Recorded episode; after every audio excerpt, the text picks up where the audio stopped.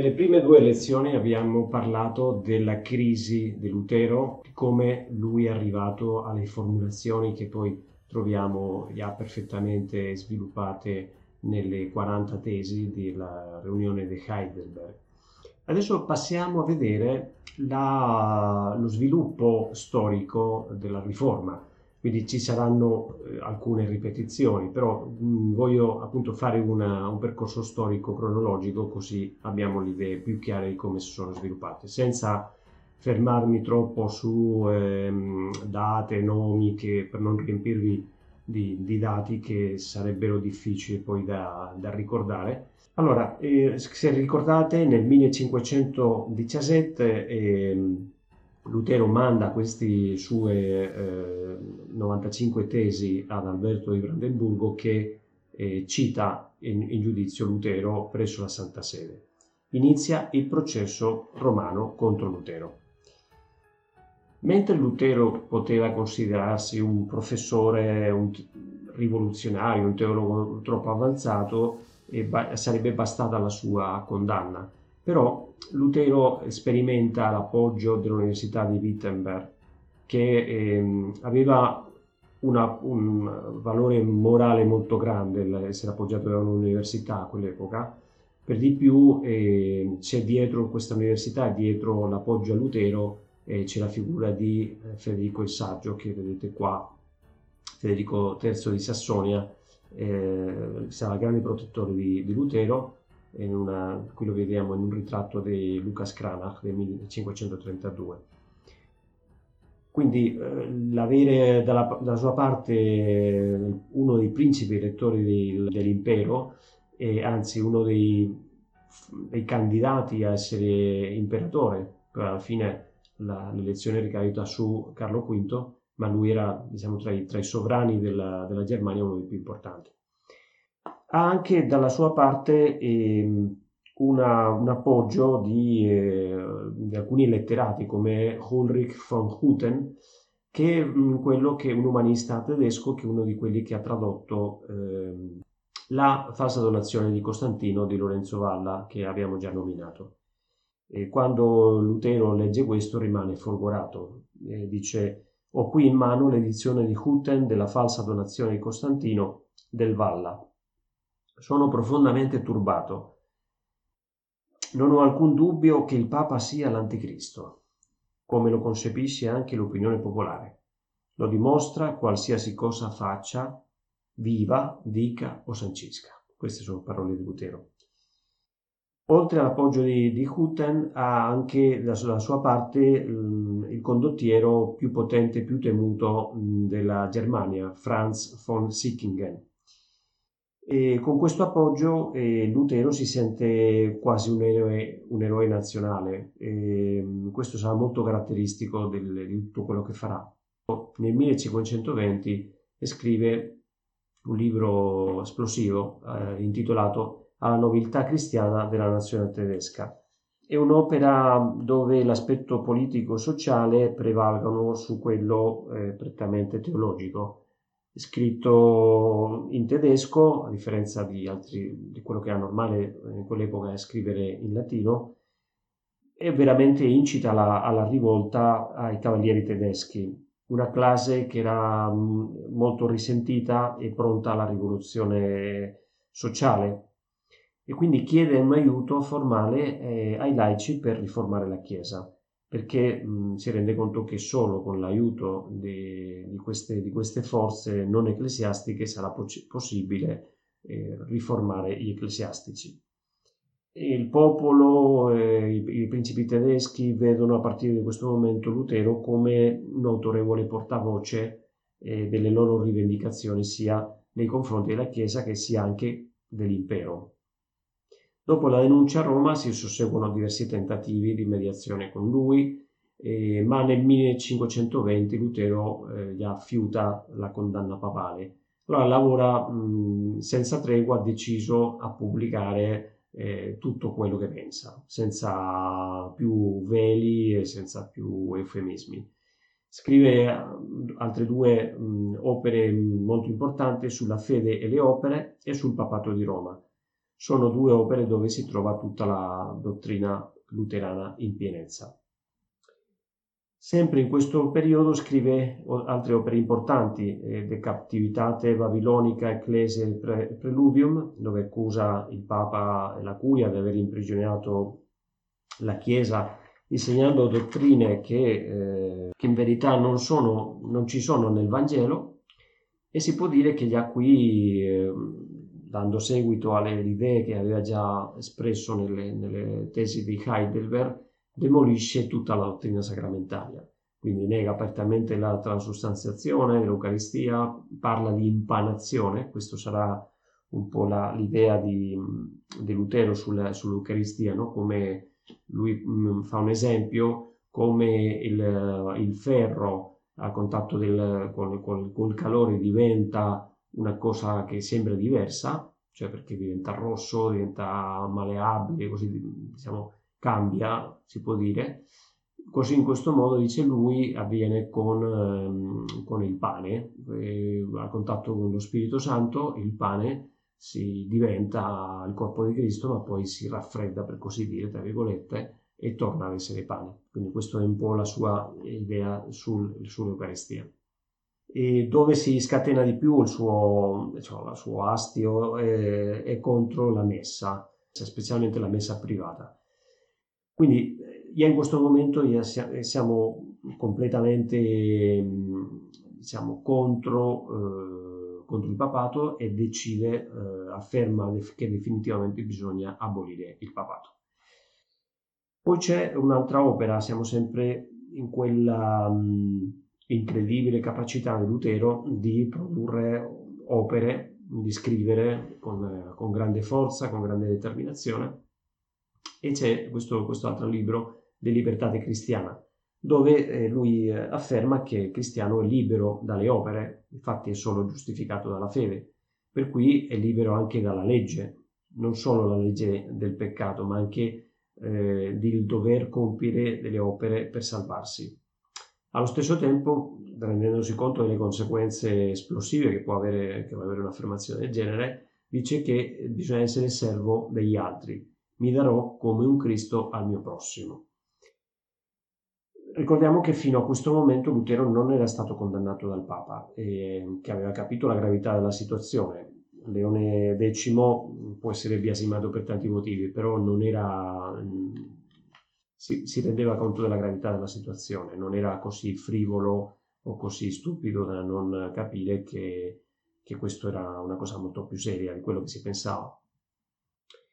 Ma eh, il problema è che Lutero non, non, vuole trattare, non vuole trattare perché, per, come abbiamo già detto, eh, vede nella Chiesa la sinagoga di Satana, vede nel Papa l'Anticristo e, e quindi non, non, aspira a riformare la Chiesa nel senso eh, del, del, quello che vedremo nel Concilio di Trento, cioè il senso condiviso da molte persone all'interno della Chiesa Cattolica di desideri di riforma. Lui vuole, come dice lui, schiacciare la testa del serpente, quindi non c'è possibilità di, di negoziare.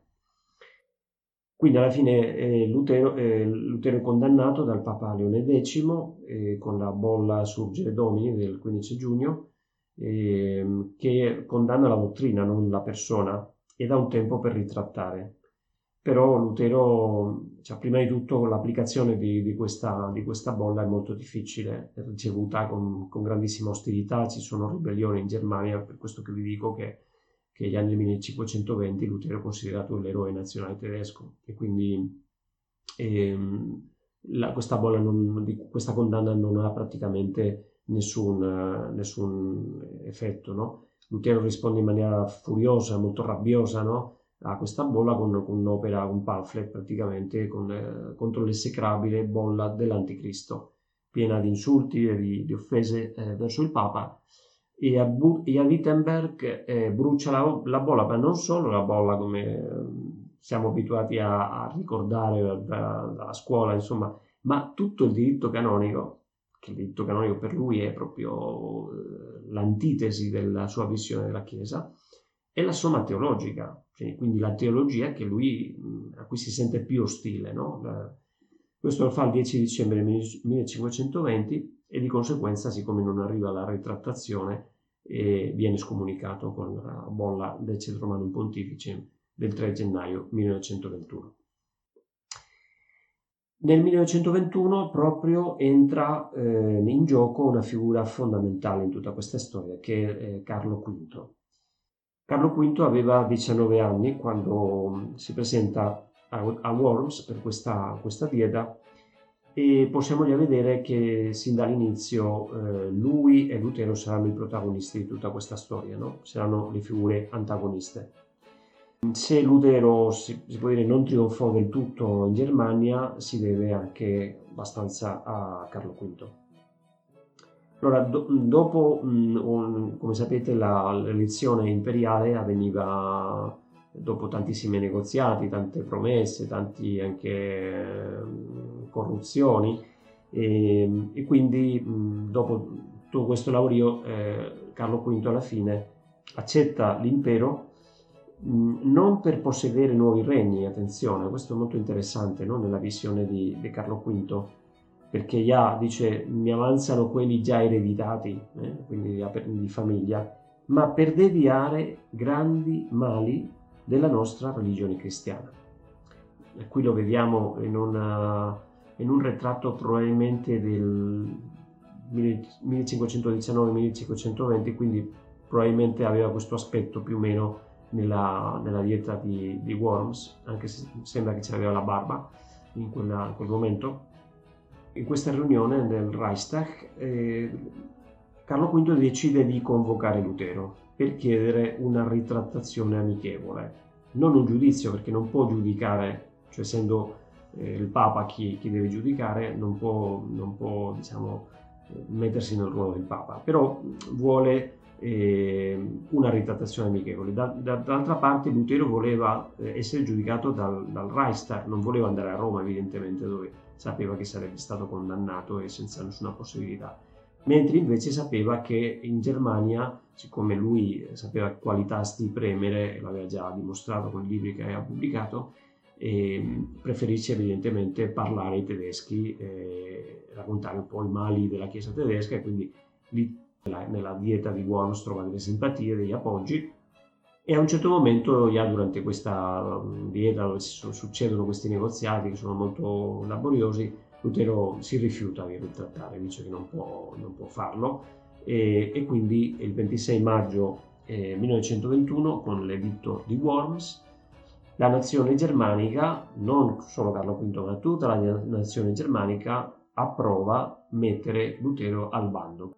In quella occasione Carlo V, ricordiamo giovanissimo ancora, e scrive contro Lutero sono disposto a difendere la fede della Chiesa mettendo in causa i miei regni e le mie signorie, e i miei amici, il mio corpo e il mio sangue, la mia vita e la mia anima. Quindi la decisione è totale.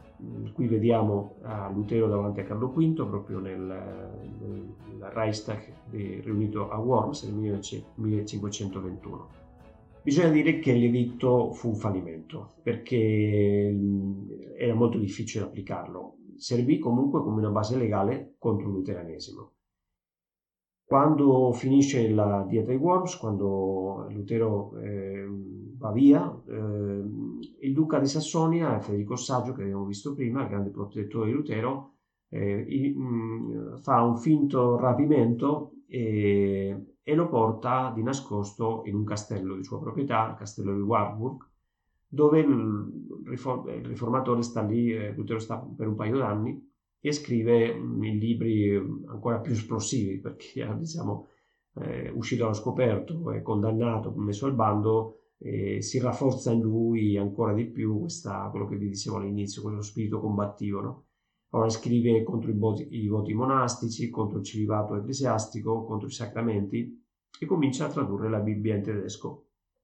Come potete immaginare questi libri avevano una diffusione rapidissima grazie a, alla stampa, grazie anche agli amici di, di Lutero, dei tipografi che lavoravano per lui e, e quindi arrivano queste idee, si, si propagano in maniera incredibile per l'epoca. Quindi per questo vi dico che vi dicevo all'inizio che c'è stato un cambiamento anche di, nella comunicazione che ha, che ha, fatto sì che questa riforma potesse avere eh, l'influsso e il successo che ha avuto. Subito cominciano però eh, i disordini, comincia a scorrere il sangue. Il sangue non si fermerà mai. In eh, Germania, nel centro Europa, purtroppo ne, se succederanno le guerre che mh, o sono guerre religiose o comunque hanno uno sfondo eh, religioso, sono in, tante volte con dei motivi, con delle motivazioni religiose. La prima di tutte è la guerra dei cavalieri. Vi ricordate che parlavamo di, di von Sickingen, il Terror Germania, uno di questi condottieri mh, signori della guerra, che eh, decide di, di abbracciare diciamo, la, la, dottrina eh, luterana per, per, quello che ha di, di, rivoluzionario, di esplosivo, perché vuole eh, impadronirsi di una serie di beni ecclesiastici. No? Allora comincia questa, questa, guerra che in realtà ehm, Lutero non, non, diciamo, non vede con, con, molta simpatia. Eh, perché questo von Sickingen non era veramente una persona molto raccomandabile. Insieme a lui si allia con questo Ulrich von Hutten, quel che aveva tradotto la, la, la falsa donazione di Costantino di Valla, e tutta questa classe di, dei cavalieri che mh, sono impoveriti perché è arrivata la, la, l'artiglieria, quindi i cavalieri che erano stati durante il Medioevo la, il corpo di elite, di elite della, dei, degli eserciti, sono, sono, sono diventati, diciamo, una, sono, si sono impoveriti e quindi vogliono vendicarsi dell'alto clero. No? Ricordiamo che mm, la Germania è molto clericale in questo senso, cioè è governata in molti, molti piccoli regni, questi principati sono governati da ecclesiastici, da potentissimi vescovi. E quindi vuole vendicarsi di loro, spogliarli delle sue ricchezze e farsi un proprio principato, no? E allo stesso tempo dare ehm, così manforte al luteranesimo. Questa, questa guerra ha, ha, un, ha, un, esito molto negativo per, per von Sickingen eh, perché questi principi ecclesiastici, oltre a essere diciamo, dei vescovi, erano dei ottimi condottieri pure loro, quindi sono, gli eserciti dei cavalieri sono sconfitti e il suo esercito completamente annientato e lo stesso von Sickingen muore. Allora comincia un'altra guerra molto più dura e molto più difficile, una vera, una vera rivoluzione una, eh, che, ha, che, ha, veramente ha devastato la Germania, alcune, alcune, parti della Germania. Si chiama la guerra dei contadini del 1524 al 26. Allora, vi ricordate che eh, subito con le dottrine di del libero esame eh, con, con, con, con, tutte le diciamo, idee che Lutero ha lanciato, che ha messo in circolazione, e subito cominciano a nascere altri profeti come Lutero, eh, quindi scissioni all'interno del protestantesimo con alcuni molto vicini a lui come Andrea Carlo Stadio, che era, st- era lui stesso professore di, di Wittenberg, Thomas Münzer, che è un, un mistico, un violento rivoluzionario, i profeti di Zickau, eh, Huldrich e poi in Svizzera Zwingli, un altro personaggio importante. Tutti offrono delle, delle interpretazioni diverse e con letture diverse eh, a Lutero e Lutero si arrabbia moltissimo per questo e chiama tutti spiriti di Satana e demoni incarnati.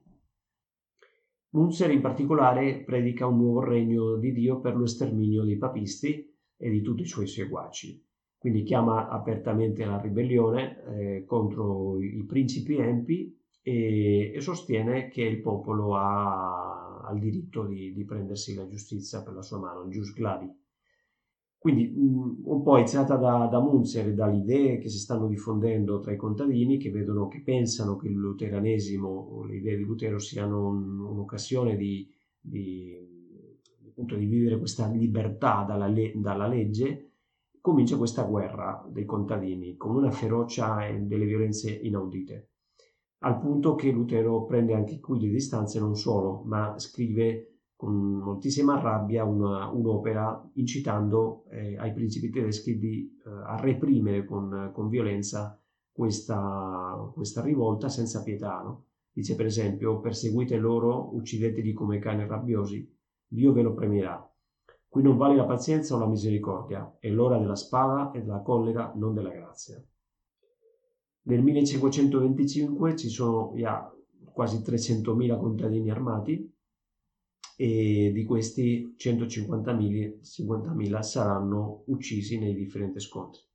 La guerra finisce nella battaglia di Frankenhausen dove lo stesso Munzer è catturato e poi giustiziato.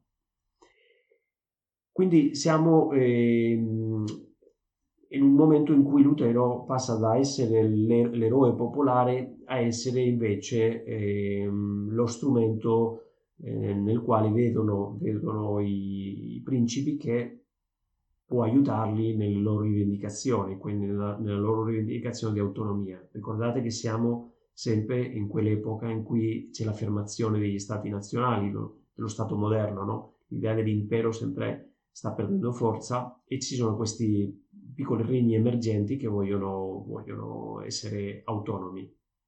Quindi eh, i contadini, i rivoluzionari, anche diciamo, questi riformatori più popolari o populisti, potremmo dire usando una terminologia di adesso, ehm, dicono che Lutero è diventato l'amico dei principi, lo dicono in maniera abbastanza diciamo, negativa, no? E, e, però è così, è così, a partire da questo momento saranno i principi a proteggere il luteranesimo. I principi tedeschi eh, si dividono in due leghe da, da, questo momento. Una è la quella cattolica, la Lega di Dessau, e l'altra è la Lega di Torgau, o più conosciuta la Lega di Smascalda. Alberto di Prussia, che vediamo qua in, una, in, un ritratto, che era il grande maestro dell'ordine teutonico, vi ricordate le, gli ordini militari di cui abbiamo parlato? Questo ordine militare che possedeva grandi, grandi territori nella Prussia, aderisce alla riforma e secolarizza l'ordine e si impossessa dei territori dell'ordine. Quindi questa è una cosa molto comune in quel, in quel momento. No? Eh, lui che era stato un, diciamo, aveva una carica eh, dentro l'ordine diventa un sovrano, diventa un principe e crea il ducato di Prussia. Nel frattempo Lutero si sposa con una ex suora, con Caterina von Bora, e, ehm, e, nel 1526 Lutero inizia a parlare apertamente del sommo episcopato dei principi, cosa che evidentemente gli dà tutti gli appoggi dei, dei nobili tedeschi.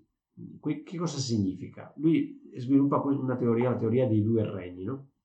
Vi ricordate che avevamo parlato che per lui la Chiesa è invisibile, quindi non, non ha bisogno di strutture o di eh, edifici, patrimoni, eh, per sostenersi per, perché dice questo è stato sempre una fonte di corruzione, di imbrogli, diciamo che non gli mancava un po' di ragione, diciamolo anche, e, però dice no, la Chiesa è invisibile, quindi tutta la parte visibile deve essere, eh, deve essere data ai, ai secolari, no? E quindi devono essere, occuparsi loro delle cose materiali, quindi essere, il principe si deve prendere cura delle, degli affari della Chiesa, mentre nella Chiesa si occupa solo di cose spirituali. Quindi questo ehm, poi lo dettaglia Lutero con delle, delle, delle, istruzioni concrete perché evidentemente anche lui sapeva che non, non si poteva fidare del tutto di questi principi, quindi gli dà l'indicazione per controllare l'ortodossia della dottrina, l'ortodossia luterana evidentemente, l'adempimento dei dieci comandamenti, il modo di celebrare il sacramento dell'Eucaristia, la pratica religiosa, cioè in sostanza lo Stato governa la Chiesa, ma governa anche la, eh, la coscienza degli, eh, delle persone. Quindi poi vedremo con, come con Calvino questo ancora, cioè diventa una, diventano delle, delle repubbliche o delle, dei principati teocratici, no? eh, quindi che, che, che impongono eh, e che controllano la popolazione per, perché compiono questi, questi aspetti della religione. Un'altra cosa evidentemente per seguire gli eretici, per esempio gli anabattisti, che sono, sono degli eretici che finiscono per essere perseguitati da cattolici e protestanti che si alleano contro di loro, occuparsi dei beni spirituali dei loro sudditi, insomma tutto questo giustifica il fatto che eh, tutti i beni della Chiesa sono da quel momento in poi amministrati dai principi che sono ben contenti di, evidentemente di questo, di questo compito. Va bene, andiamo velocemente. Eh, nel 1527 la Svezia diventa luterana, anche con una imposizione dall'alto. E, ehm, in Inghilterra Enrico VIII eh, inizia a chiedere eh, che il suo matrimonio di Catari, con Caterina d'Aragona sia dichiarato nullo, siamo alle porte di quello che succederà eh, in Inghilterra. E, e nel, in un'altra dieta, un'altra riunione del, del regno germanico nel 1529, quella di Spira, la seconda di Spira, si impone in tutta la Germania l'editto di Worms, che come ricordate era stato, non aveva avuto nessun successo. No? E, ehm, quindi era stato so, so, sospeso, si applicava solo alla Sassonia, e, ehm, ma in questo momento alcuni principi, in concreto 6 principi e 14 città, protestano per questa decisione e da allora saranno chiamati protestanti. Nel frattempo eh, Carlo V ha molti, moltissimi problemi, non può agire eh, direttamente, in parte perché, abbiamo già detto, la sua situazione è debole all'interno dell'impero, non è che poteva farsi obbedire mh, completamente dai principi, malgrado di essere l'imperatore, ma perché costantemente in questo periodo Carlo V è, è, è coinvolto in molti conflitti, tra questi il più, più importante il più minaccioso è quello con i turchi, perché i turchi stanno nel 1529 in, stanno assediando Vienna, quindi minacciano tutta l'Europa. Se Vienna eh, cede, non, non, si freneranno più, sarà molto difficile frenarlo. Quindi eh, l'imperatore ha bisogno di tutti gli appoggi e non vuole diciamo, divisioni e allora deve contemporizzare, deve, deve stare diciamo, d'accordo un pochino, mantenere d'accordo con tutti. Tentativi di pace, soprattutto diciamo, voluti fortemente da Carlo V, ce ne sono tantissimi lungo. Adesso parliamo solo di quelle più importanti, ma è impressionante quanto lui si è battuto per cercare di ragionare, per eh, convincere. Era molto apprezzato eh, Carlo V anche dai protestanti perché era una persona che, che, che aperta al dialogo, che era comunque profondissimamente cattolico come, come sappiamo, però diciamo, sapevano che, potevano, che era uno di loro che potevano parlare con lui. Allora, nel 1530 c'è una, un'altra dieta ad Augusta dove sembra, sembra che quasi si sta vicino alla ripacificazione.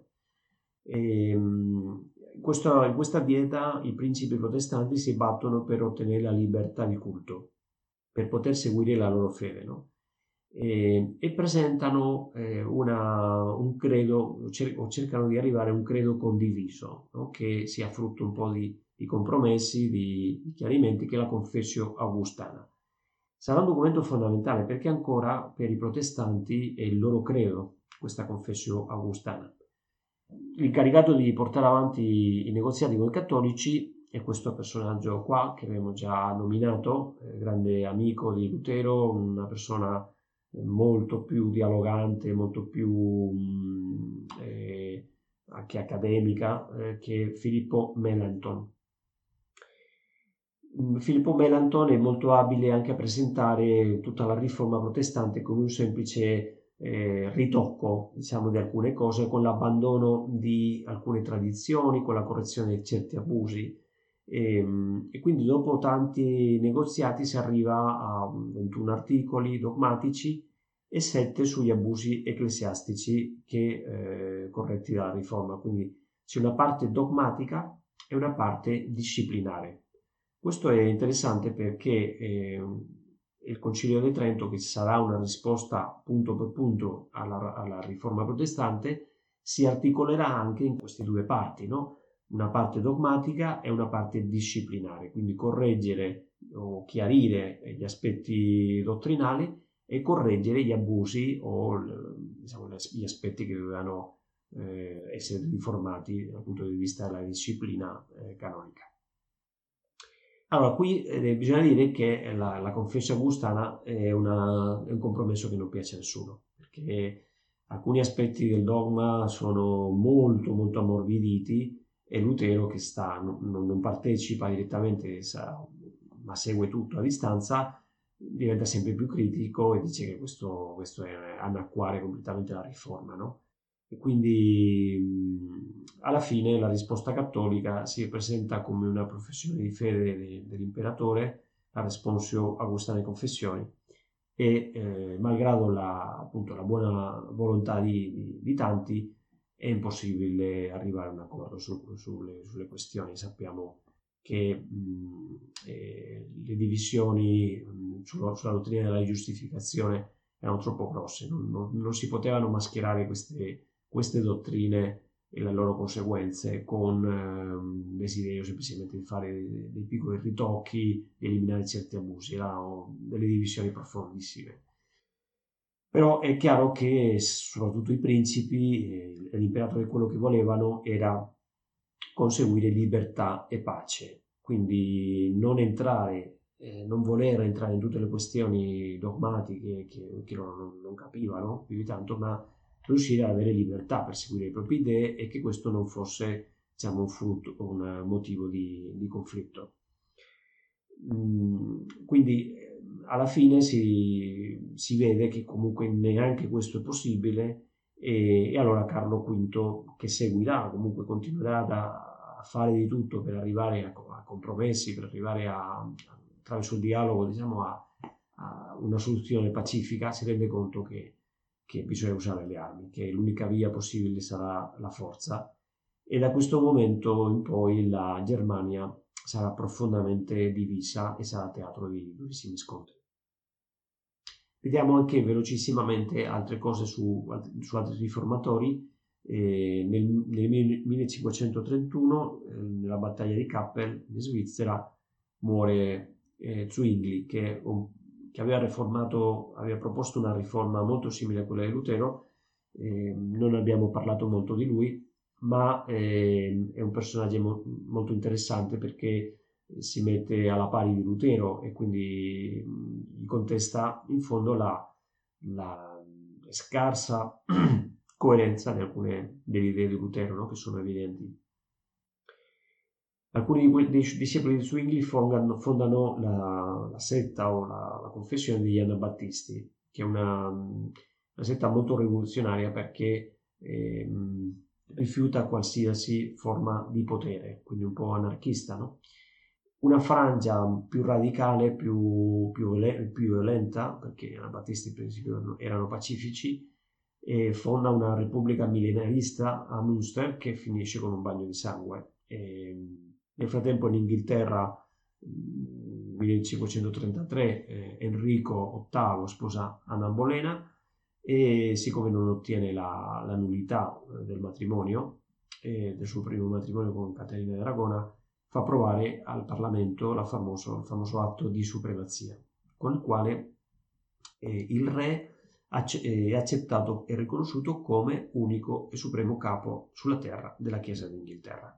Quindi vediamo come in differenti momenti, in differenti ambiti geografici, si sta imponendo questa idea no? che eh, diciamo, il, il, sono, sono i, i, principi, sono i monarchi, quelli che devono occuparsi delle cose della Chiesa. Quindi è portare eh, l'idea di Marsilio di Padova, di Occam, eh, cioè, già stavano in circolazione del Medioevo, alla sua pienezza. Quindi alla fine la Chiesa eh, è governata mh, come se fosse eh, il Ministero di Affari Religiosi eh, di, di, un regno. Quindi il re è cristiano, è il primo interessato alla salute spirituale del, del suo popolo, come era l'imperatore germanico, vi ricordate, prima della, della riforma gregoriana, un po' no? questa idea. E un'idea che non si è mai persa, come vedete, no? la ritroviamo 500 anni dopo e non si era mai persa. Nel frattempo anche il luteranesimo si impone sempre eh, per la forza sia in Danimarca e Norvegia. Parliamo un pochino sul calvinismo, anche se è un tema che richiederebbe moltissimo tempo, per, così come il luteranesimo è rimasto abbastanza ridotto in alcuni aspetti geografici, invece il calvinismo si è imposto in, in molti paesi. E quindi perché? Perché eh, Calvino riesce a presentare la sua riforma in, molto, in, un modo molto più coerente, molto più articolato. Infatti il ruolo di, di Calvino eh, sarà solo secondo a, Lutero. Grazie a lui la, la riforma eh, si allargherà moltissimo la sua sfera di influenza. Eh, la, sua, la, sua, opera fondamentale è la Institutio Christiane Religionis del 1536, è un, è un nuovo sistema teologico ma molto potente, molto organico, compatto, a differenza dei scritti di Lutero che sono, sono esplosivi, sono, che hanno un effetto emozionale molto alto, però non, non hanno il rigore che, che ha Calvino. No? E lui eh, riesce in quella riforma in senso teocratico mh, che avevano tentato Yat Zwingli e Munzer. Quindi fa di Ginevra un, un, centro di elaborazione dottrinale, di tecnica propagandistica, di esportazione della riforma eh, in tutto il mondo. No? E quindi da qui partiranno dei missionari, dei pastori, dei predicatori che mh, dilagheranno in Francia, in Scozia, poi in Inghilterra, quello che scatenerà veramente le guerre di religione. Un altro aspetto di, di, di, Calvino è che lui radicalizza la teoria della doppia predestinazione che aveva iniziato Lutero, dove Lutero non era molto coerente, come ricordiamo, no? E, per dirla in maniera molto breve, lui eh, dice che c'è un segno di, di questa predestinazione, no? che sono la, le buone opere, per cui la, la, comunità calvinista non può accettare i peccatori. Questa è l'origine un pochino del, del, del puritanesimo. Quindi solo diciamo, chi compie le buone opere, chi è onesto nei propri, negli affari, chi compie scrupolosamente le leggi, chi diciamo, anche in maniera pubblica vive secondo i comandamenti chie- eh, di, di, Cristo, eh, solo quello diciamo, può essere considerato parte della Chiesa perché è predestinato. Questi sono i segni della sua predestinazione, per cui questo può portare evidentemente, come potete immaginare, a, una, all'ipocrisia, perché se io eh, non voglio essere escluso dalla società, allora mi comporto in maniera esteriore mh, mm, molto correttamente, ma forse dentro non, non sono così. Cioè, questo evidentemente non è una critica, è semplicemente che può portare un po' a questa, a questa deviazione. Ripetiamo che i tentativi di pace di Carlo V sono, sono stati tanti e mm, nel frattempo eh, uno dei, dei, diciamo, tentativi eh, che sin dall'inizio della riforma protestante ha cercato di portare a termine Carlo V è quello di convocare un concilio.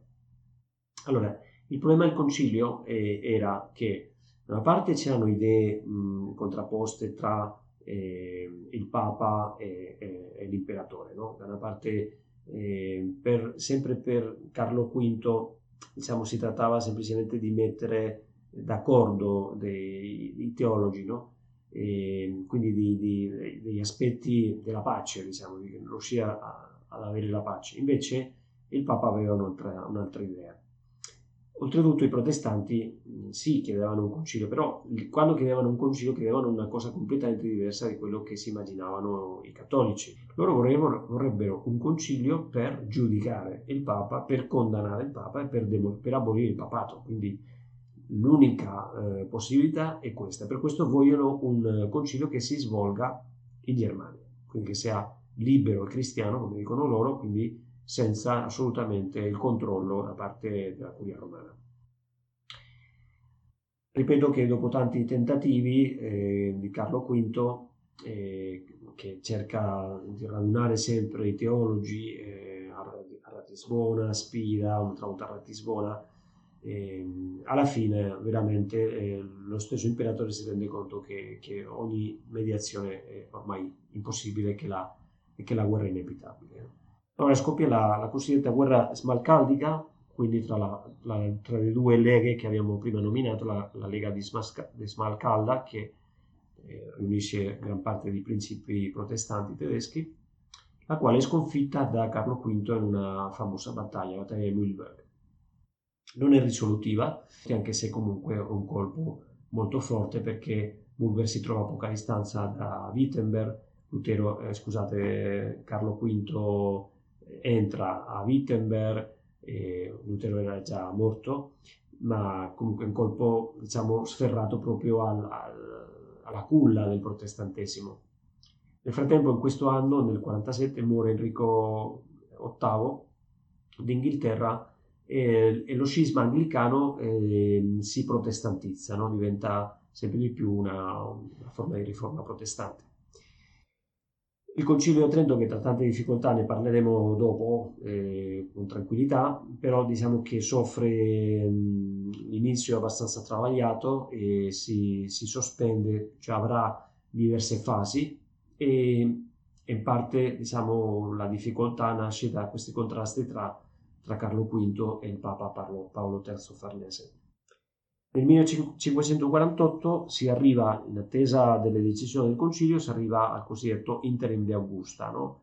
in cui eh, Carlo V dice mentre non si, non si, pronuncia il Concilio di Trento su tanti aspetti, allora dico io che cosa bisogna seguire, no? quindi fa delle regole eh, che devono seguire i protestanti e i cattolici.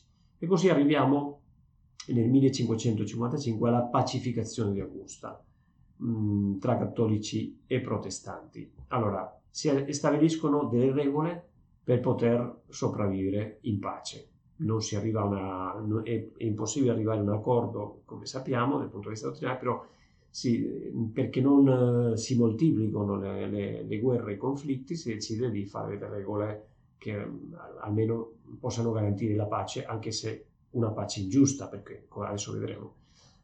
Uno di questi, questi principi, forse il più, che più ci urta, è questo, cuius regio eius et religio, cioè i sudditi devono seguire la confessione religiosa che ha il proprio principe, se non la seguono devono emigrare.